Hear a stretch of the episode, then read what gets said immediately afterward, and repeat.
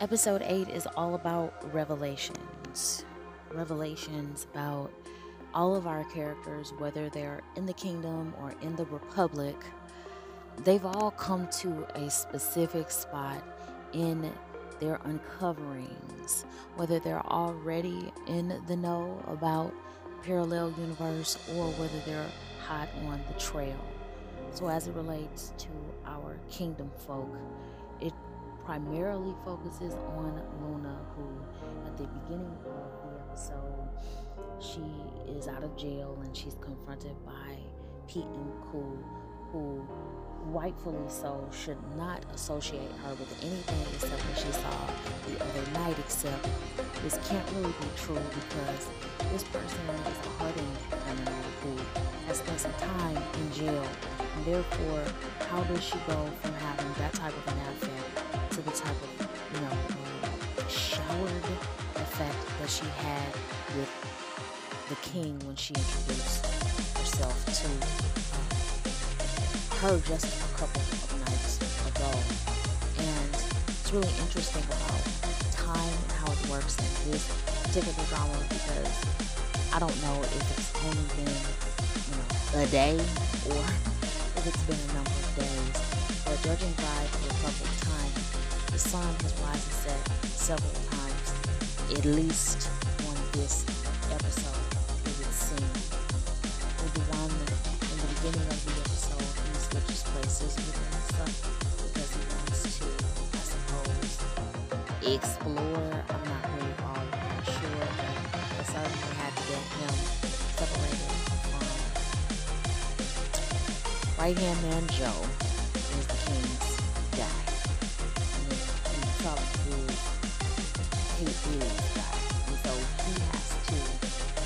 separated enough so he can get rolled up on by noticing that his everything about him is different.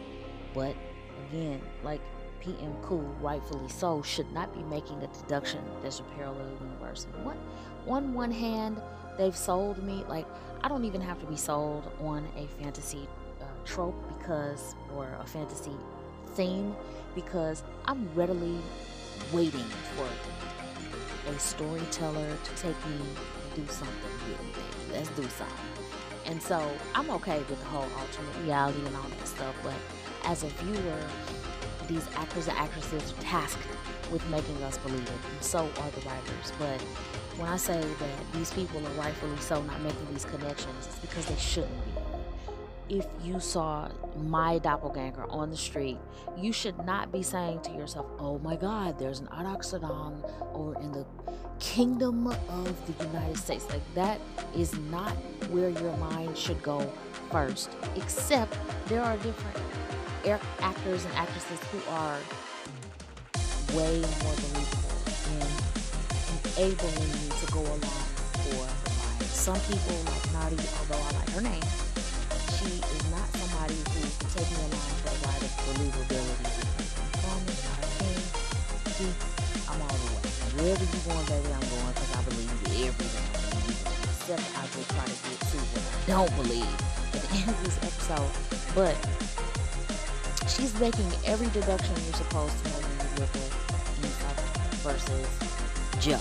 Because Joe is not the guy that's goofy the sun who, you know, can't turn the switch off. He is everything. Can never even dream of being, including noticeable enough for Nadi to roll up on him and be like, boy, okay, come and get some Chop J later and quit playing with me and when you get through playing, don't play with me later either because you look so good now. I halfway like you before when you goofy, but now I really I like you now. Eun-seop is dead. He is uh, vehemently in love with Nadi, but because he's so goofy and awkward, he's never gonna be able to just say Joe Why Hill to her. But she's not anybody's fool, so she can tell his little ways are because he likes her. Mm-mm. She likes Joe, baby. She initiating all of that shit.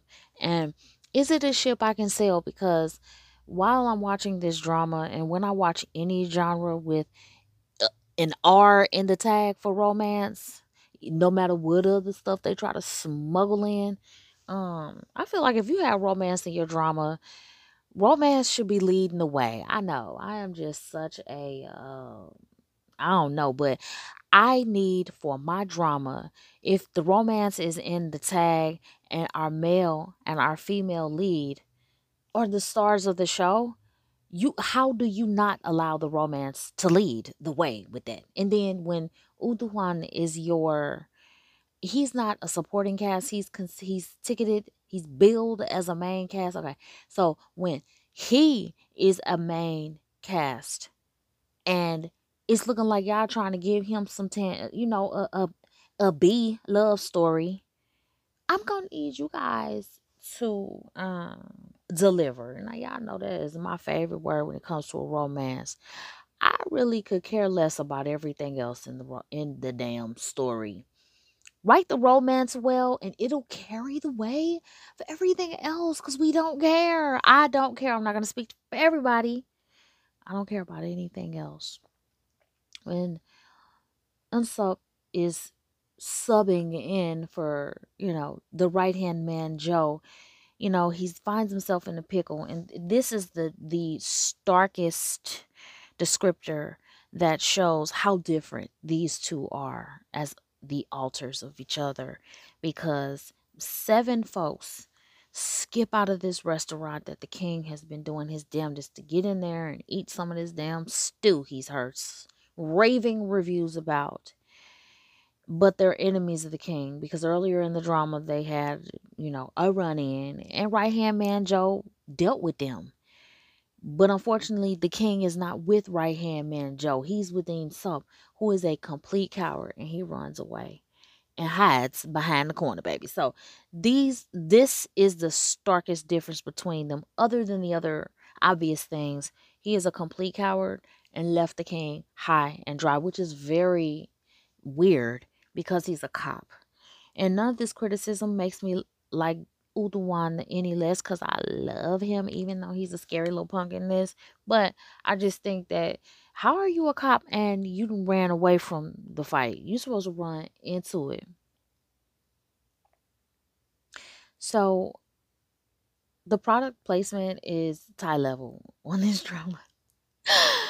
It is so ham fisted, and it doesn't bother me the way it probably bothered me the first time around with this drama because nobody does cringe product placement like Thailand. So I, it doesn't bother me as much as it should because Thailand has they win the product placement awards because they they are so over the top with it that every other country that does it it's almost a little bit of comic relief because it's just not a big deal because Thai Thailand has the uh, the gold medal on that. So our torture, I like to call him our my forlorn uh cop partner or the tortured cop.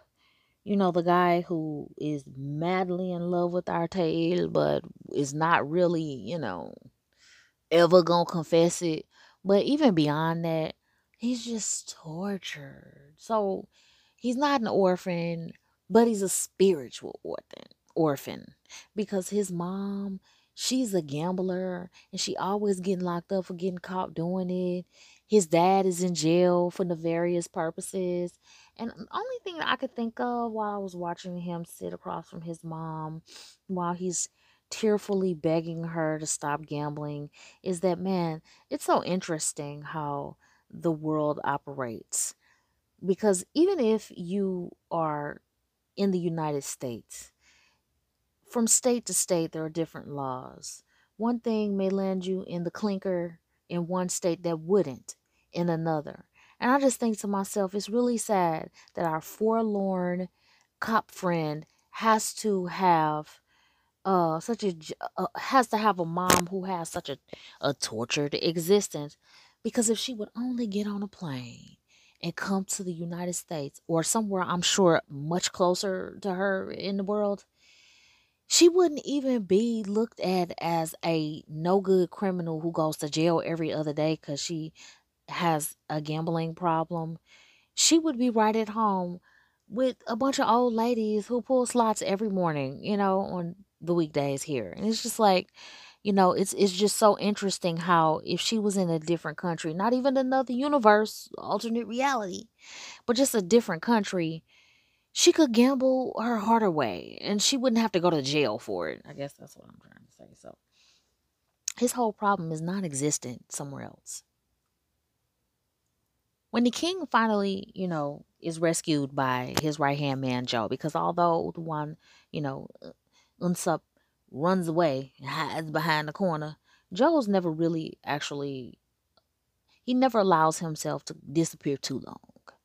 He understands his job. His job is to keep the king alive. So when somebody, you know, does one of those fly kicks through the air and like decimates all seven of the gang members that were trying to kill the king or beat him up, he comes in, and he makes short order of them. So they get into the restaurant and King is sitting there and he's got his bowl and the he don't have his bowl, y'all. I'm lying. He's got his cup that the waitress is filling up and um the owner that's at the cashier, he's barking orders telling her, baby, go clean that table up over there while you handing out. While you giving good customer service, stop giving good customer service to clean table three up. And she scurries off because you got to. And the king looks up and he's like, you know what? We got I, I'm just not gonna get a bowl of soup today, huh? I guess I just don't get to have no soup today. And right hand man Joe is looking like, what's the problem now? Damn, I just had to beat up eight people. I'm sitting down, I'm tired, I'm thirsty, and I worked up an appetite, and we can't get no soup. He like, man, the guy at the fucking register who's the owner, he recognizes me.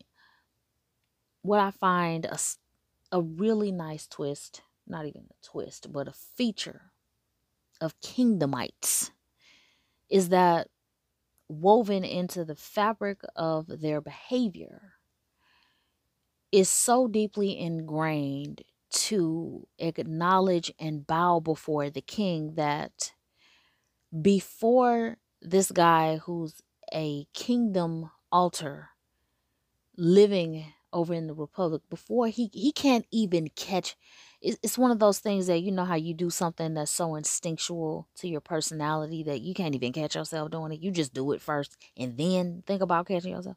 Well this is what this guy does. He's at the register and when he looks up and the king is staring at him he pay ha and he can't even he doesn't even have an opportunity to stop, drop, and roll before he starts paying obeisance.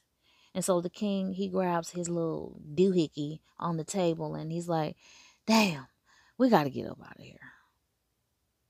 So Joe has to get up, kick another ass so that he is able to corner this guy to interrogate him.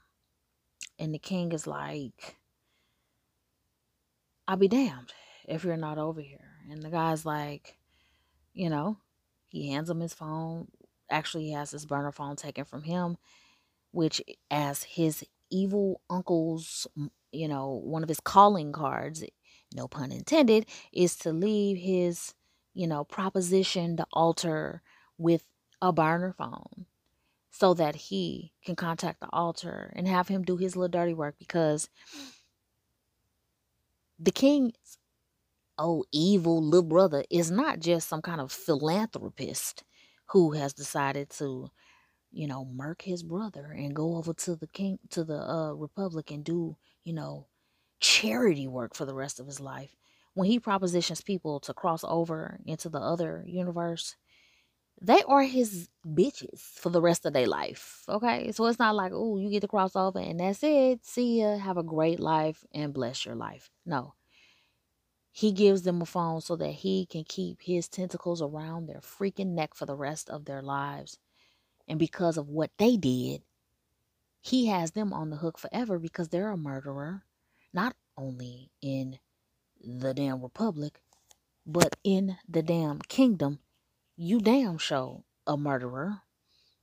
And not only that, but you've also committed treason because you don't get to leave the kingdom except in a box when you live in a damn, you know, dynasty or something. You can't leave. You cannot leave the country. Okay. The king can't even leave the palace. So I'm trying to figure out how does this work? You can't leave the country, but the king can't even leave his damn house. So anyway. So he's committed treason all over the place. He is just 360 degrees of treason. The guy knows it. Everybody knows it. The guy's begging the king, kill me. Please kill. Will you please, please kill me? Because my fate is way worse than what y'all doing to me in this alley, beating me up and trying to, you know, bleed me for information. Like, look, yes, yes, yep. All of your suspicions are true. Now, will you please kill me? Because it'll be a favor you're doing me. And the king is looking at him like, I am not in the business of doing you any favors. Okay. And, uh, but I'm gonna go ahead and need you to, uh, go ahead and kill yourself. You you've got a suicide order. And so, you know, that damn scene ends and uh, hopefully he killed himself because if he didn't, he's in a whole lot of trouble. But as the king deduced as he saw that his phone his little burner phone didn't have not one contact in it because you don't need no damn contacts when the contact the only contact you need is gonna call you. I'll call you. So the king realizes that, you know, this guy is done because you already committed treason and all that stuff. I got what I need to get out of you. So yes, take yourself on out. But he comments to his right hand man that, oh, well, I guess I'm gonna have to go ahead and wait because I got one good phone call coming my way because as long as evil Unc doesn't know this guy is dead, which why would he know? Because evil Unc is not exactly yo BFF, you know, the whole time until he needs a favor. No, he is too damn busy wheeling and dealing in both universes and certainly does not have time for some lowly restaurant owner, you know, who is so beneath him, you know, on the royalty totem pole that, you know, only when he needs him to get busy does he ever call him. So his well being is probably the last thing on Unc's list. So PM Cool's mom works at a stall. She's a stall owner. She sells fresh fish, which I'm sure they went over it in episodes one through three. But um, PM Cool is like a um, I don't even know what the word is to call her, but you know, I understand if your mom is jank and you decide, oh, okay, I'm good with you. When when I make it, I'm gonna forget that you, yeah, existed because you abused me or whatever it is that your mom did. This mom is very genteel, okay? She's got a look about her like she needs to be protected at all costs. PM Cool is rich, okay? But mom is working in the stall, so I'm not sure what the, why the daughter is allowing her mom to have to lift a finger for the rest of her life. And you can tell that PM Cool is um, ashamed of her background as well. So, you know, she talks to her mom from her luxurious, you know, palace grade office and home while her mom's sitting outside, you know, a stall layered up selling fish. So Cool is just, yeah, Cool. She ain't shit all the way around. But her mom is very intelligent and she sees a lot of faces every day in her profession. And so she's not going to forget people that she sees, especially since Evil Uncle has visited this stall. And he's probably visited this stall for good reason. And that's because Ku is an alter who is a really big deal on the other side. And so Unc, he's always going to make some connections to the to the right folks. And the mom is there. And you know, he's probably, you know, positioning her as a pawn to be used in another one of his schemes, but he purposely leaves his umbrella there because he wants to continue to come back. He, you know, he wants to, you know, just like that person that comes over your house and they leave something there just so they have an excuse to come back. Baby, do not leave nothing here. You don't need to leave nothing behind. Take everything with you when you leave. Got it? And so he comes back for his umbrella and he tells the mom, oh, I forgot my umbrella. And I mean, he can't be any creepier and mysteriouser. You know, it's like, baby, if you trying to creep around the Republic and your ass is, you know, the little brother of the king you killed, you can't act all mysterious. You know, he walking around like the boogeyman. It's like, dude, you gotta change it up. You gotta get a little bit lighter, you know, get different haircut. Do something where you're not so it's like evil uncle is so rememberable that even if Cool's mom was not super intelligent enough to go back in her history book and find his ass on page 19 in the royal fucking photo from 25 years ago, even if she was not smart enough to do that, he has such a mysterious aura about him that he makes a person remember him and then investigate him and then figure out exactly what the hell it is that he is doing.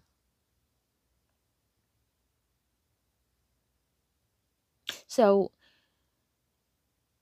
there is some pettiness, and I have to point out the petty because I'm doing this episode at a time, so it helps. But you know, um, fake fake out cigarette smoking. I think every drama does this. Um, the only place where they let these people finally have the cigarette is in a movie. And I do not smoke, but these people fake out smoking so much. They make me want to smoke a cigarette for them. PM PM Cool is always being um, sent this newspaper for the second time. She's being sent a newspaper with the headline of a political event in the United States, and she's like, "Oh, okay, so President Trump came to the United States. Remember, it's 2019, or it, it's a headline that Trump went to North Korea." Um, it's 2019, the middle of his uh, situation, and one day she gets that same paper sent to her again. She's like, okay, uh, this damn headline came out three days ago. And she reference references the old one that she has and she's looking through it and she's comparing labels on the you know shipping labels on the package trying to see what's the difference and she rifles through it she sees the headlines she skims through the story until she gets to a page where she sees people sitting at a baseball game and one of them is her altar. So she's freaked out by it, just like she was in our last episode when the king noticed that time freezes and that weird shit happens whenever someone crosses over. In that situation, it was his evil uncle who had crossed over. Remember, very few people know that this world exists. So when someone crosses over, right now it seems like you would know exactly who it is except in this episode the king is realizing that the problem is so much more pervasive than he thinks it is because i think that at a certain in a certain way i think the king thought okay my uncle his jank ass is not dead from 25 years ago. That's a huge fucking problem. I hate having this issue. I want to keep Taylor safe. I don't want anybody else to have to be, you know, underneath his wrath or whatever. But I think he felt like, you know, as as, as irritating as this problem was, that he could just take Joe. They would go handle it and get back and, you know, live happily ever after. Unfortunately, now that he has seen the restaurant owner over there and various other things that are starting to happen, he is realizing that these two worlds are probably so much more enmeshed and that the problem is just getting so outside of his control that even a king can't manage it. So the forlorn cop is understanding more and more about what's going on around him because although he's tortured and always deep in his feelings, he's nobody's fool. And his job as a cop is to take pieces of a puzzle and fit them together. No matter how they fit together, you have to accept the picture that's being developed in front of you. And that's why when he starts to make connections about the kingdom and the republic and these altars, etc., I can go with him. He can he can take he can take me for a ride and I will allow him to drive the car because he confronts Eun-seop who's so just embarrassingly cringe that he's got right hand man Joe's phone and he's looking at it and he's, you know, cracking jokes about how, oh my God, you who takes a picture with their manager, you know, because the king and, and the right hand man are very close. So his screensaver is him and the king. And he's making fun of that. But then, you know, tortured cop rolls up behind him and he sees that and he's like, give me that phone. And Eun-seop is just such a punk that he has to hand it over. Like he he just does not have the equipment emotionally to to be able to uh resist. Like he can't say no to him. So he gives him the phone and forces him to take him to the hotel where he made reservations under his name. Eun-seop made reservations for the king and right hand man Joe so that they would be able to have accommodation while they're here in the Republic. And as he confronts the king and they face off with one another, secretary, or not secretary, but right hand man Joe with a gun to tortured cop's temple and tortured cop uh, with his, you know, holding the king by the collar he starts to make some connections about this little boy that he can remember. And it's a little bit more ambiguous than I wish it was. It, it at first glance it looks I could be wrong, but it would seem to me like that in the republic that something happened to make Ikon, our king, an orphan. Okay, he's like eight, nine, whatever old he was back then when his dad died, when his king father died over in the kingdom. Seems like something happened to him on this side too, or either he was brought over to this side as a young boy and then he went back. I don't know what the theory is, but all I know is that tortured cop constantly flashes back to a little boy sitting outside of a shop. You know, those old school shops where they sell televisions and they've got all the TVs on the same station. So they're broadcasting, you know, world news all at the same time. So this little boy, he's sitting on the stoop of this storefront and he's crying. And in another scene, it looks like our tortured cop goes to a grave site and pays homage to this person. And if I am not mistaken, it's the gravesite of Egon. And he's in the Republic. Because the only person other than Tae-eul who does have a damn altar, the only person so far who does not have an altar is the king. And as I've stated in a previous episode, if you are not present in either of the two places, it means you're dead. And it probably means somebody killed you. Because unless evil Unc knows about it, you know, if evil Unc knows anything about anything, which he definitely does, we know he does, then he's always going to commission to have that altar killed so that the other person can easily step in that place and then he can ultimately be the king of their lives and have the control that he so desperately sought after during his brother's reign. Now, I'm going to end this episode with my assessment about the romance factor in this drama because it's obvious this drama wants us to hang our hats on the whole sci fi aspect of this. But they're also selling, they're trying to sell me a romance, and I'm not buying it. Even though when it comes to attempting to have tenderness or you know share in some intimacy no matter what that awkward intimacy is he's definitely holding that torch all by himself. It's almost like he's in a relationship with a blow up doll. And I'm not saying that Tae-eul doesn't have animation or anything like that. Like she's not alive. She's very much alive. But Lee Min-ho has to do all of the romance lifting, which is surprising to me because the lead actress in this is from the classic drama Goblin. And you would think that, you know, although Lee Min-ho is a heartthrob from his head to his toe, toes, um, at first I was willing to concede that, oh, well, he's got so much more romance experience that he can't help be good at it. You know, he's he's he is good at it. I mean, he's done it too much to not be good at it by now. But she played in Goblin, girl. You know how to be in love with a man. You sure do, and you were much younger doing it then than you are now. So I don't understand what the what the problem is. They don't have any chemistry. Anything that makes me have anything resembling feelings, tender feelings toward this romance aspect, is just because I love Lee Min-ho. Like I, I came in with baggage eh, that I'm applying to him no matter what his co-star feeds him, which is v- next to nothing.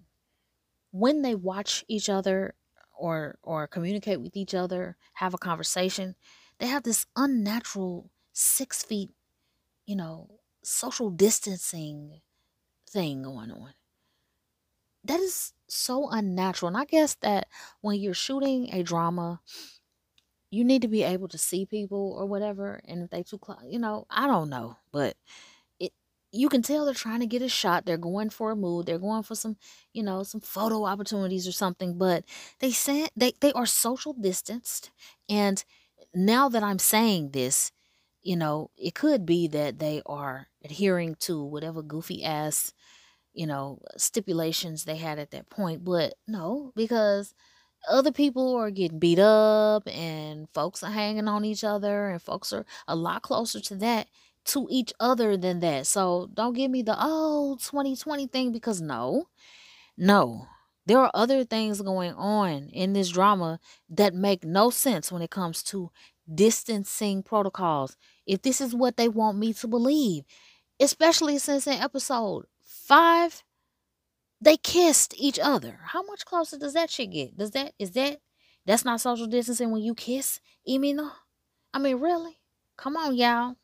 So, in this scene, you know, where they hook back up after a long time, you know, half the episode apart, he rolls up on her and you know the camera slows down we can see her hair glistening in the sun or what have you and she's happy to see him, but he stops six feet away from her. They don't close the distance and hug like normal people. So he's staring at her, she's staring at him. They're going back and forth. King always wants to give her a smile, show him, show her all 32 of his teeth. And he does that every single time. And you know, they going through that little rigmarole and he talking and she talking and he talking and she all of a sudden says, i like, hey, the one line that we're always waiting for. Every drama, I don't give a damn what drama it is, is always foreplay for either Joahae, which is really usually what it is. If you get a Saranghae, they are doing some things. If you get a Joahae, if you get Joahae and Saranghae in the same drama, that drama is trying to kill you. A, but B, it's very rare. Okay. So Joahae is it's got to be yo, I love you for us. Us. Because you typically only get that. Okay. And everything is foreplay uh, leading up to that. Even if if your episode, if your drama is 16 episodes long and you give us Joahae in the last five minutes, everything they did before that was foreplay. Period. Even if they had sex, it was foreplay too. Because what are we girls waiting on? Joahae. That's what we're waiting for. Okay. So she skips over that one, which still is would have been a little too much for me because we know that's synonymous with I love you. But she skips right on over that and go and says saranghae. And I'm thinking to myself, baby,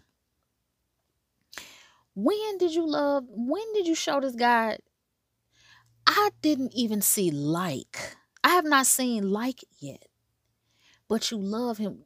While she is telling him this, or prior previous to her telling him this, she goes through this little dirge about life. And I didn't realize I and I really should say this because I'll never get to say it again, Joahae, or something, you know. She's a Saranghae.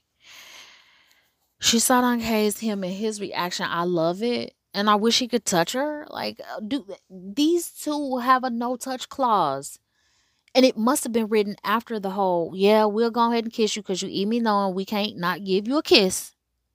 The the country would freaking stone us if we don't kiss you. But after that, just don't touch me no more. Like, uh, uh I don't, I don't get touched, and I don't give a damn what relationship you in outside of a drama.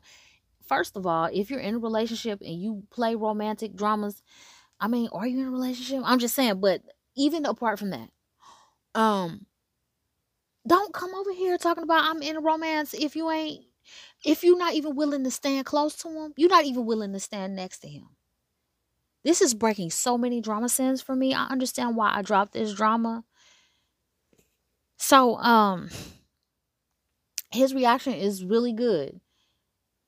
You know, she's still saranghae. Da da da da da da da da da da da da You know, she's saying all this shit, and then he's like, he has fucking, he is stunned to silence his words are still suspended in his brain because he's like, okay, I know, but I, I'm I'm I'm still like you know, thirty seconds ago when you told me you love me. You know, and she's so smug and emotionless, affectless. And she's like, uh huh, yeah, I know I love you. But anyway, so tomorrow when I fold this laundry and she and, and they're talking and you know, she's about to get in her car because she's a cop. She's so important. Tae-eul is so important. I know she's the lead and She's got to put these pieces together, but she's just extremely unwatchable for me. She's about to get in her car, and even though I ain't gonna even lie, his his response to her is is very it's because of the clause that he can't touch her, baby. Because he's like, Me too. All. And she's got one foot in the car and she smirks at him and then she leaves. And it's like, Wow. Did I just watch did I just watch a confession with Lee Min-ho? Really? Where the woman told him first. Now there's some people that's gone strong woman, you know, her to death. For some people, as long as that female lead is strong, they are happy. They don't give a they don't give a hell what she does after that. Just as long as she's a strong female lead, that's all they care about. And I guess so, but They should have just left the romance off of this. They are always sitting awkwardly. You know, they go to the coffee shop where Nadi works and she gives them some coffee. The king pays with a fucking gold tortoise. It's so weird. he is just like his uncle. It's like, boy, how the hell are you hiding when you pay with fucking gold shekels? Nobody pays in shekel in the damn republic. So Nadi brings them some coffee and she's like, Oh, I can see all the love over here. And I'm like, Nadi girl, stop lying. You don't even have any chemistry with uh, right hand man Joe, even though it's obvious you like him. So why are you trying to act like there's actually something here when there's nothing here?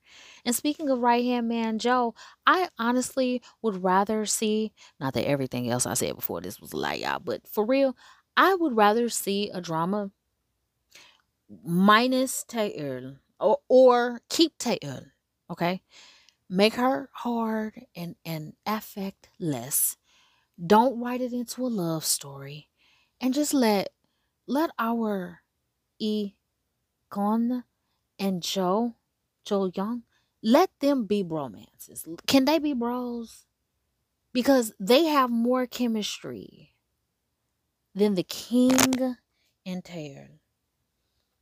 And you guys know how I am. It if it were not for the fact that they went on ahead and got the kids out the way because, you know, the no touch clause, then this episode right here and possibly this entire drama would be worthy of a nice, thick drama scene.